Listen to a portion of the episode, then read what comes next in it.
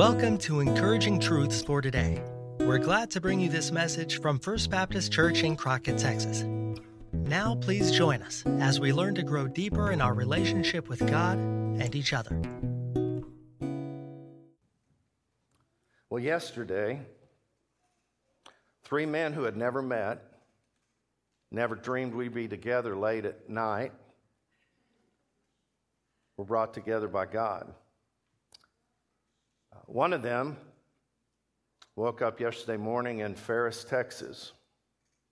He uh, drives a tow truck on the weekends, he and his brother.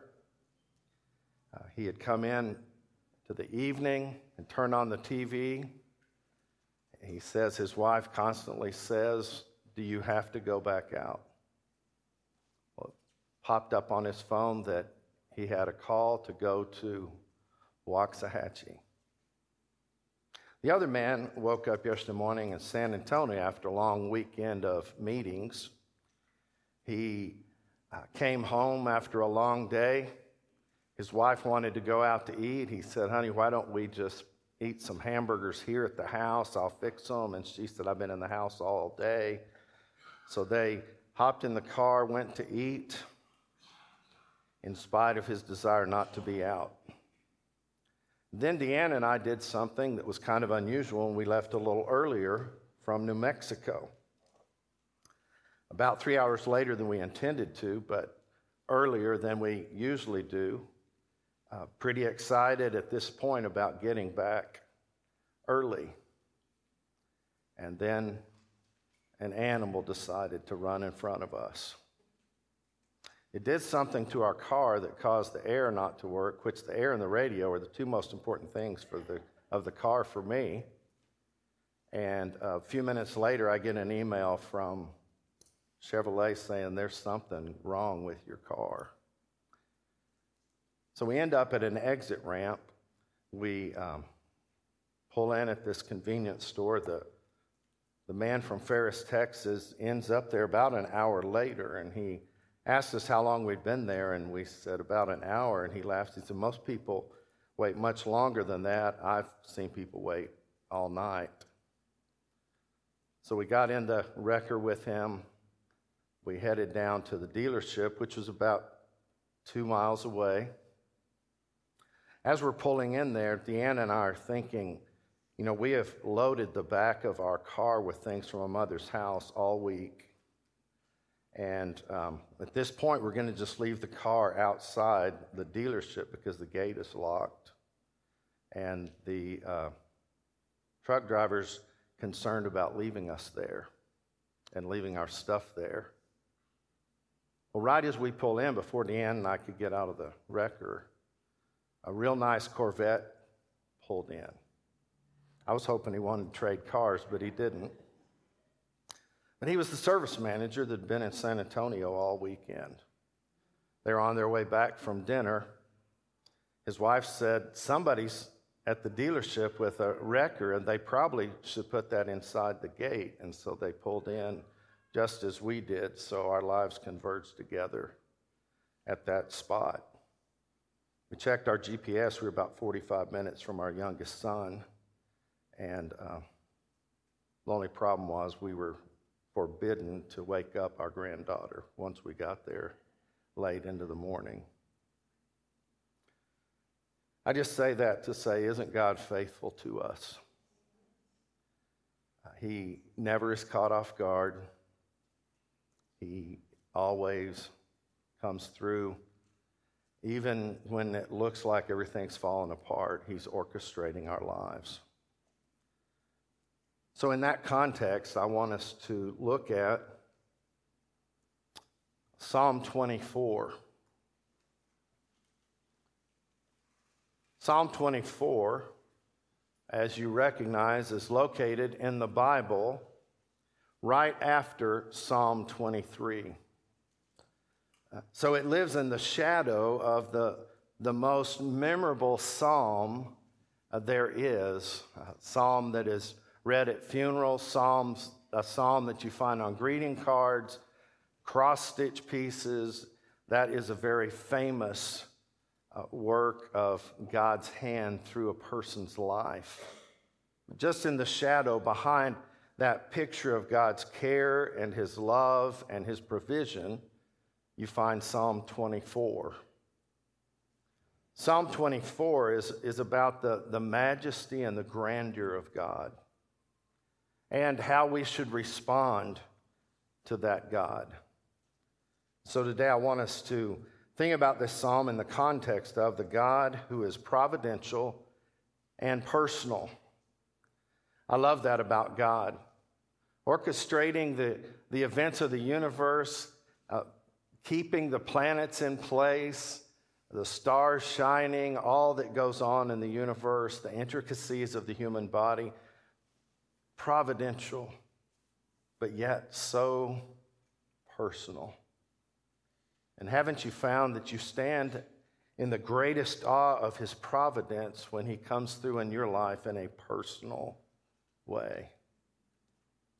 And so let's focus today on Psalm 24.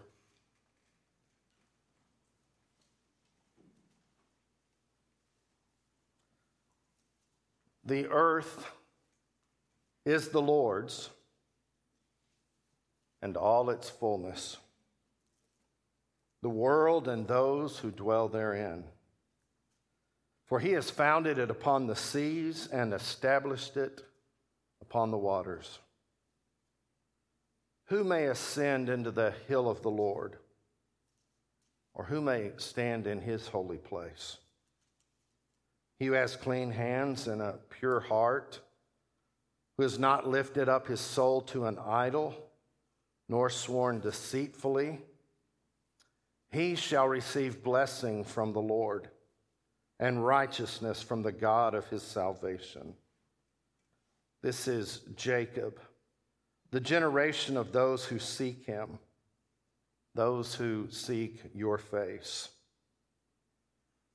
Lift up your heads, O you gates, and be lifted up, you everlasting doors, and the King of glory shall come in.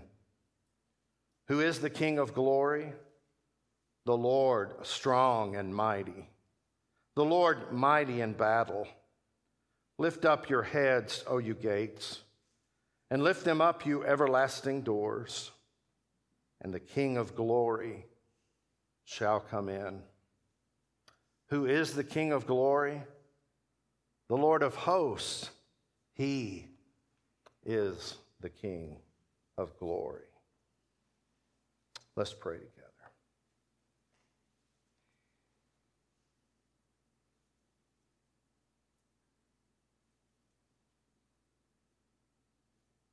Even as we read your word, we bow before you in our hearts as the King. King who reigns above all earthly kings. The King of a kingdom that has no end and is immeasurable.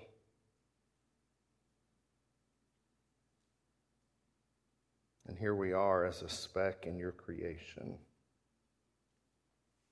But you know who we are, where we are, you know the circumstances of our lives. And you know us by name. You know our needs before we ever ask. You answer before we ever cry out.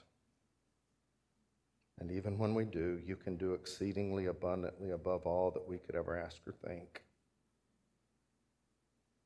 According to your power as our King, working in us and through us.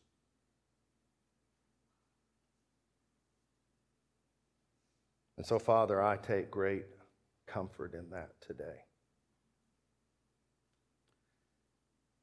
And I pray that in my weakness and in my weariness, uh, that your strength would be manifested. And I pray that you would please speak through me. Because unless you speak, I have nothing at all to say. And we pray this in Jesus' name. Amen.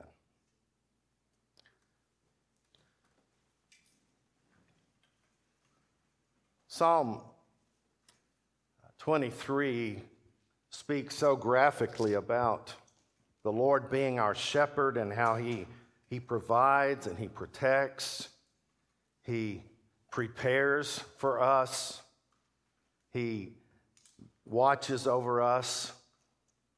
But here in Psalm 24, it, it kind of backs up and gives us a more panoramic view of, of his majesty and his greatness. The earth is the Lord's and all its fullness. First, in verses 1 and 2, it talks about the power of God. The earth is the Lord's. All of us live on a piece of property. We have possessions, but it all belongs to God. The earth is the Lord's and the fullness thereof. We, we cannot lay claim to any of it. It is simply given to us to be stewarded because God spoke all that we have into existence.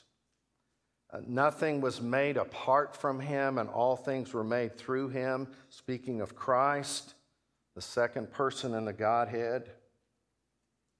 And then the world and those who dwell therein. They are the work of God's creation. Bearing the image of God, although in some it is so marred by sin and depravity, it's almost unrecognizable, but it's there. And you see his power in that. He founded it upon the seas, he established it upon the waters. Just think about the, the majestic nature of his creation. It, it remains synchronized and working and flowing, and, and the universe stands in place, not statically, but dynamically moving and, and orbiting, and all that it does at his handy work in creation. So it begins with a, a big, beautiful picture of the, the power of this providential God. Then there's the question that follows in verse 3 Who may ascend into the hill of the Lord? Or who may stand in his holy place? These are two common images used in speaking of God's holiness. You remember when Moses ascended the mountain to receive the, the law and all of the instructions that God gave him, and how that was a holy season for the people of God. They dared not even touch the mountain because God was there. When Moses came, his face was radiating the very glory of God upon whom he was unable to even gaze. Who, who can go and survive that, the psalmist says. But then there's the place of worship, which would have been the tabernacle. And in there was that holiest of holy places. Who, who, in and of themselves, can enter into that holy place? Not only was he saying this is a God of power, but this is a God of purity completely pure. Sometimes we forget that God is holy. God has always been holy, and God always will be holy. Those who create a God of their own making begin to tear away his purity and his holiness, don't they? When a person makes their own God, uh, it's not out of a desire to be like the true God, it's out of a desire to have a God that resembles them. But here the psalmist stands in awe of this great creator, the God of all power. Now he sees him as the God of all purity. And then he answers the questions he's asked. Who may ascend into the hill of the Lord, or who may stand in his holy place? He who has clean hands and a pure heart, who has not lifted up his soul to an idol, nor sworn deceitfully.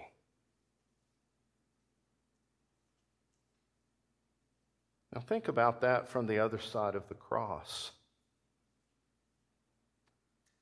Who, measures up to that?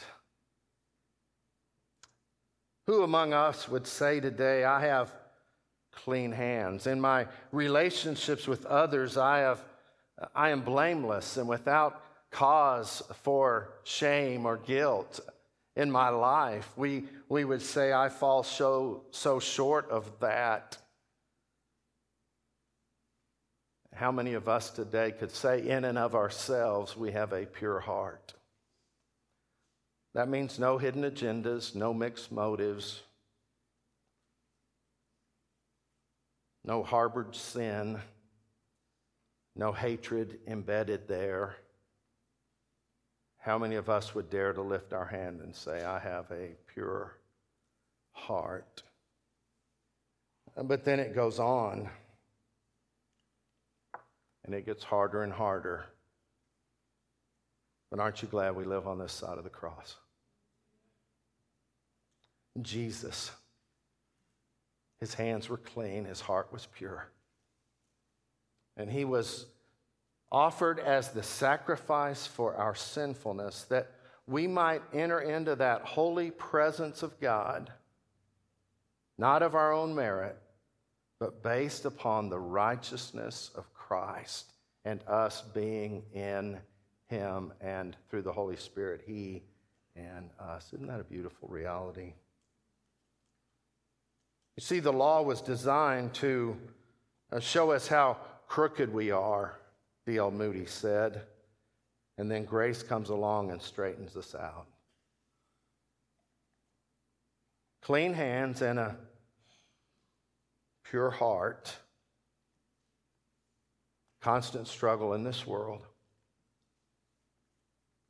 But through the blood of Christ, He is faithful to forgive and to cleanse us. But then it goes on not only about the power of God and the purity of God, but the possessiveness of God. Now, typically, when we think about the possessiveness of someone, we think of someone raging with emotional jealousy but literally, what possessiveness means, I looked it up, demanding someone's total attention and love. That's what God demands of us. The difference between us as human beings being possessive and God being possessive, He has ownership of us. And so the next phrase in the passage says, He who has not lifted up his soul to an idol. I think sometimes as God's people, we forget about the jealousy of God. It's addressed in the Ten Commandments You shall have no other gods before me. You shall not even make other gods and bow down and worship them. He says, I am the Lord alone, by myself I reign and he doesn't tolerate a divided heart. But how easy it is for the shifting of our heart onto things that we can see or things that we desire. So we might say, well, my heart's not divided. I've never made an idol. I've never bowed to any pagan god. But the reality is, an idol is anything or anyone that competes with Jesus for the throne of your heart. And there we find ourselves very vulnerable, don't we? Then he goes on and speaks about God's purpose. He is possessive, he is pure, he is powerful, but he has a purpose. It says in verse 5 He shall receive blessing from the Lord and righteousness from the God of his salvation, the one who delivers him. He will come through for him with blessing and deliverance. That's God's purpose and his plan. We call it the plan of salvation, salvation with a capital S. He has a plan in the person of Christ and his sacrificial death for us to bring blessing and purpose and deliverance in our life, not just deliverance from circumstances, but deliverance from sin and its power and its bondage and its very presence.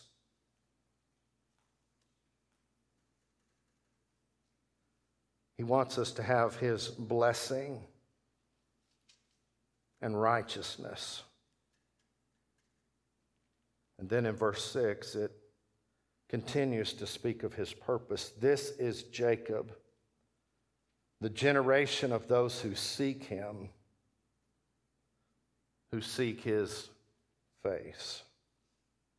When we hear the name Jacob, we typically think of an individual uh, we think about Abraham, Isaac, and Jacob.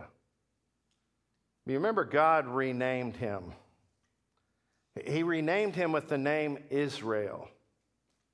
That out of him, as a, an heir of the promise of God to Abraham and to Isaac, it comes to Jacob, and that he would make a nation who would be very unique and blessed of God and would be cherished and loved by God.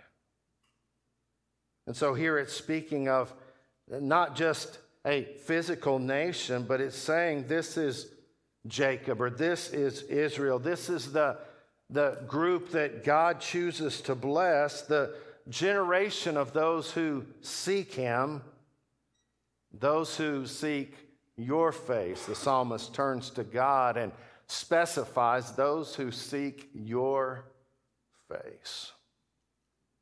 Wouldn't you love for this to be that generation?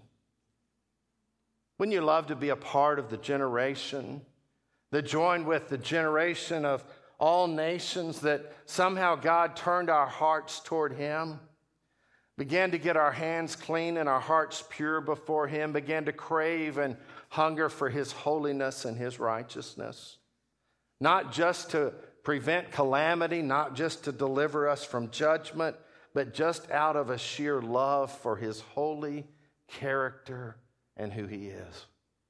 I would love for this to be the generation that sees God do something He's never done in our day for sure. So, all of that is, is wrapped up in God's purpose. Matthew Henry comments on this by saying this This is the generation of those that seek Him. In every age, there is a remnant of such as these, men of this character who are accounted to the Lord for a generation. And they are such as seek God, those that seek the face of Jacob. And just think about that. You believe God put you here for a purpose. Well, He put you here now. You thought about that? Why am I alive in these days? Why am I a part of the generation that God has put me a part of? It wasn't by happenstance or just coincidence, but, but God has placed you here, and we are responsible for the generation in which we live. We can't do about anything about past generations. We can somehow impact future generations, but only by impacting the generation in which we live. And so, as we look at the condition of, of our nation, which is just a microcosm of the entire world, when we look at the condition of the world, we bear responsibility as witnesses for Christ, don't we? So, when we think about that generational accountability, may we be that generation that seeks His face. Now, there are two ways people can seek God they can seek His hand, or they can seek His face. When we seek his hand, we're asking him for something that we don't have, or we're asking him to take something we don't want. But when we're seeking his face, we're just in his presence, loving him, wanting him to be pleased with us, wanting us to wanting him to see us in a favorable manner not because of our own good deeds, but because of our devotion and love to him. When was the last time we just sought his face? Even when we pray that God would bring revival to our land or that God would do something in our land, don't we come with a list of things we would like Him to do or preconceived things we would long for Him to do instead of just seeking His face and trusting Him? It's no accident that phrase is in that passage where if tragedy and drought and pestilence come upon my people, he says in 2 Chronicles 7:13. He says in verse 14 following that if my people who are called by my name will humble themselves and seek my face. Isn't that a beautiful picture of relationship? That's his purpose. But then there's the promise. In verse 7, it says, Lift up your heads, O you gates, and be lifted up, you everlasting doors, and the King of glory shall come in. Who is this King of glory? The Lord strong and mighty, the Lord mighty in battle. Lift up your heads, O you gates, lift them up, O everlasting doors, and the King of glory shall come in. Who is the King of glory? The Lord of hosts. He is the King of glory. There's promise even in those statements. It goes beyond just gates and doors, it, it goes to human hearts. We are to open ourselves to God. We are to welcome Him into our lives. We are to cherish His presence. And who is this King of glory? We have come to know Him in the person of Jesus Christ, the King of kings and the Lord of lords the King of glory who will return for his people, coming for his bride without spot and without blemish, the New Testament says. What a marvelous picture that is of the promise that he has for us to be prepared for his coming, to be ready for his arrival, to be pleasing to the end. I don't know if you know what we have spent the last week doing. We have been at my mother's house and going through stuff. Two things have been a reality. We've seen how insignificant stuff really is. But I've also found myself just standing and staring. Have you ever been there?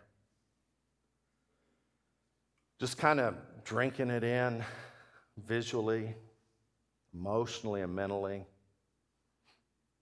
knowing that that which was will never be again, knowing that that which was cherished will now become a memory, somewhat distant. So there are three places I found myself standing and staring. And as I stared at these places, it, it wasn't so much about people, it was all about God and what He had done in my life through those He had put in my life. This is the house I grew up in. I, wanted to take all of you there with me because we could have gotten so much more done if you had been there. But since I couldn't, I decided to bring a picture of the house. This is 121 East Christopher. It's actually the only house on Kathy Lane, but there is a Kathy Drive, and we would never get our mail because it would always be mixed up. So it's Christopher around the corner there. The only time I moved growing up is I moved from the front bedroom to another bedroom, traded rooms with my sister. That's the only time I ever moved. And that's where God placed me. Not only did he put me in a home, a house, he put me in a home with Christian parents. I'm so grateful. I know that's not always the case. I don't take that for granted. But when I entered junior high, the most important place at that house became the backyard. I have an old basketball goal. You can tell that now, even when I shoot, it just burns the threads out of the rim. No, that's from lack of use. There was a day that was really shiny and new. It's a pad of concrete about 20 feet long from the goal to the back wall and about maybe 10 feet wide. And some serious competition happened on that concrete. But in the eighth grade, I saw my hero get the basketball MVP award, and I went home, told my dad I was going to do that, and I had this brand new looking basketball goal he had gotten me when I was really young. He told me, I think you're too lazy to do that, and so I set out to prove him wrong. There were two years in my life, I did the math, I would shoot 500 free throws a day. And so, in those two years, give or take on each end, I, I shot approximately 35,000 free throws. That, that makes my elbow hurt. But I became possessed with basketball. You see, I started private kindergarten at four, not because I was so bright. It's the way my birthday fell, and I just always felt behind. I was the last kid to be able to write my name. I always felt insecure, hated reading, never wanted to hold a book in my life till I fell in love with basketball. At nine, I had become a Christian, but in the eighth grade, this became my God because I found an identity there. Apart from that providential, personal God, my hands went after an idol. It wasn't all bad, but it began to grip me tightly. So when I look in that backyard, I kind of see the sun setting on it there because that actually happened in my life. I got to a place where I didn't want to ever see another basketball. And God began to stir my heart. There's a reason for me telling you this. When Deanna was a freshman in high school, she went to a conference. They challenged her to begin praying for the man that she would marry. That was around April in May, as she prayed for me unknowingly, she um, had an impact in my life because I decided not to go to basketball camp, but go to FCA camp. And the Lord gripped my heart. I met some young men that loved me if I made a 25 foot jumper, and they loved me if I missed a layup because they had some unconditional love that I'd forgotten all about. I heard a speaker who gave up an NFL career to fly a plane for a ministry. He had been the quarterback of the Sooners in Oklahoma. His name was Steve Davis. He talked about letting Jesus fill the emptiness in your life. And here I was at the top of my game. I had gone to a large high school. I'd made varsity, moved up in, in my sophomore year. been there and done all that, would cry myself to sleep at night because I felt so empty. But God gripped my heart and everything changed about me. Still had basketball to deal with, but it no longer was my God. Then God began to tug on my heart about ministry. I couldn't quite imagine myself preaching because I was so shy and introverted.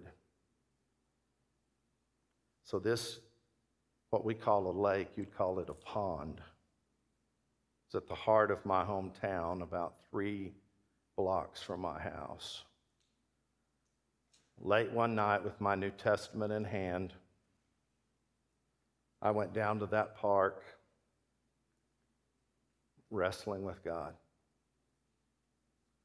saying, God, I, I can't, I can't do this. I, I, I don't know why you you would call me. I can't preach. I can't speak. And I, I stood on that bridge at age 17. And I've shared this before, but I, I was looking off that bridge, having read scripture. It was dark. I saw this mother duck swim out from under the bridge with her little ducklings following her. And the, the first one put its beak in its, her tail feathers and just stayed right with her. And I, that night, said, God, I can do. I'll do that. Because I know I have to do that. And so, yesterday, before we left, not knowing what that trip would entail,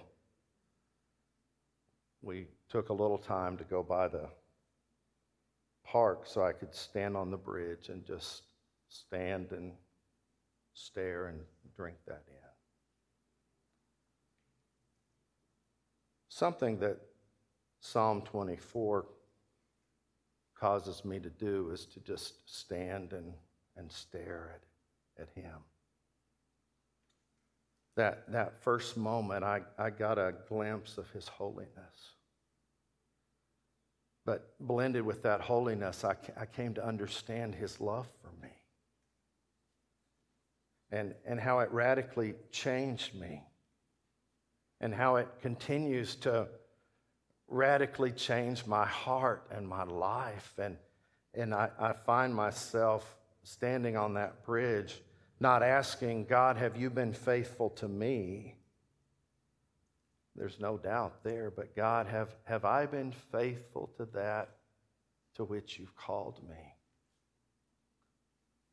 Have I, have I been faithful to represent your purity and your holiness and your goodness and your purpose in people's lives?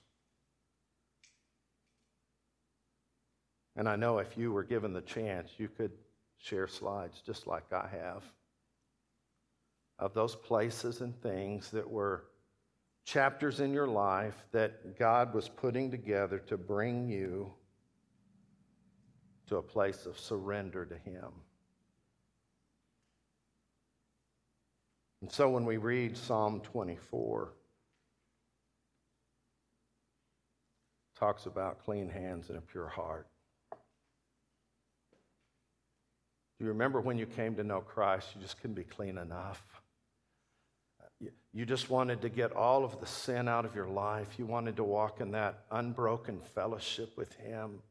You, you wanted to represent Him well with clean hands uh, and a pure heart to others. You, you wanted to walk with Him and represent Him and others to know Him.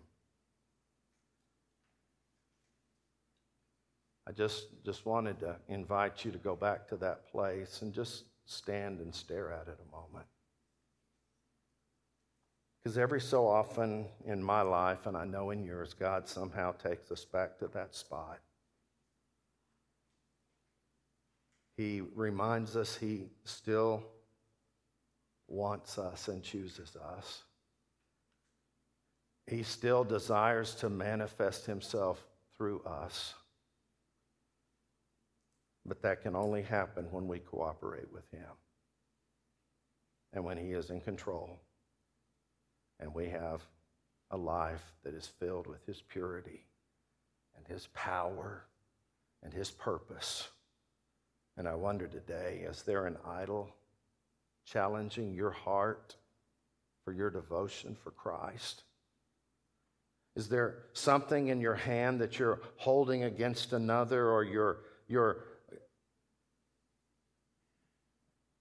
white fisted, ready to just explode at someone? Would you release that today and just have clean hands before God and before others? And is your heart pure? Is my heart pure? We would like to thank you for joining us for this message from First Baptist Church in Crockett, Texas. First Baptist desires to be a house of prayer with a heart for people, making a difference by making disciples from our neighborhood to the nations.